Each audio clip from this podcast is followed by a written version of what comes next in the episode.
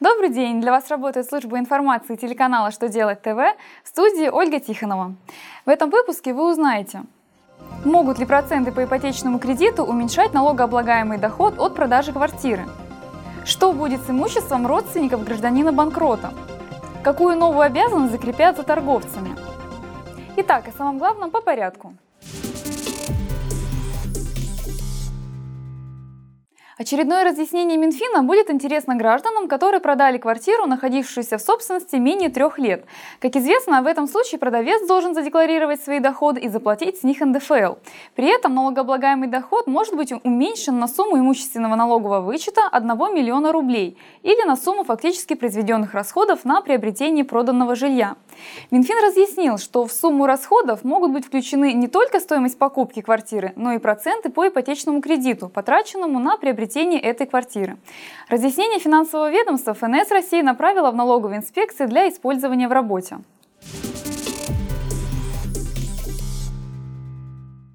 Депутат Госдумы Владимир Поневежский решил не дать невезучим заемщикам пустить по миру своих близких родственников. Он разработал законопроект, в котором предлагается убрать из перечня собственности, которую будут распродавать на погашение долгов, имущество супруга должника, его родителей и детей. Поправки вносятся в закон о персональном банкротстве, который вступает в России в силу с 1 октября нынешнего года. По мнению инициатора законопроекта, сейчас в законе о банкротстве физических лиц пробел. В нем нет гарантии, что на улице не останутся ни в чем не повинные люди, например, иждивенцы банкроты или законный супруг. В соответствии с поправками, какую именно часть имущества гарантировать от долговых обременений, будет решать суд общей юрисдикции.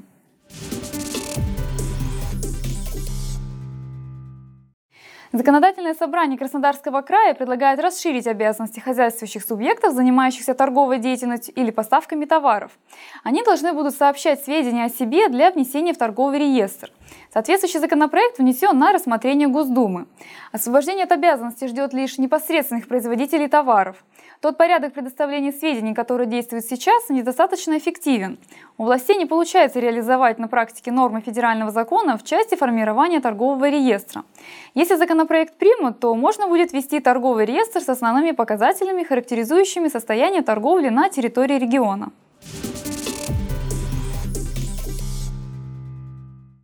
На этом у меня вся информация. Благодарю вас за внимание и до новых встреч!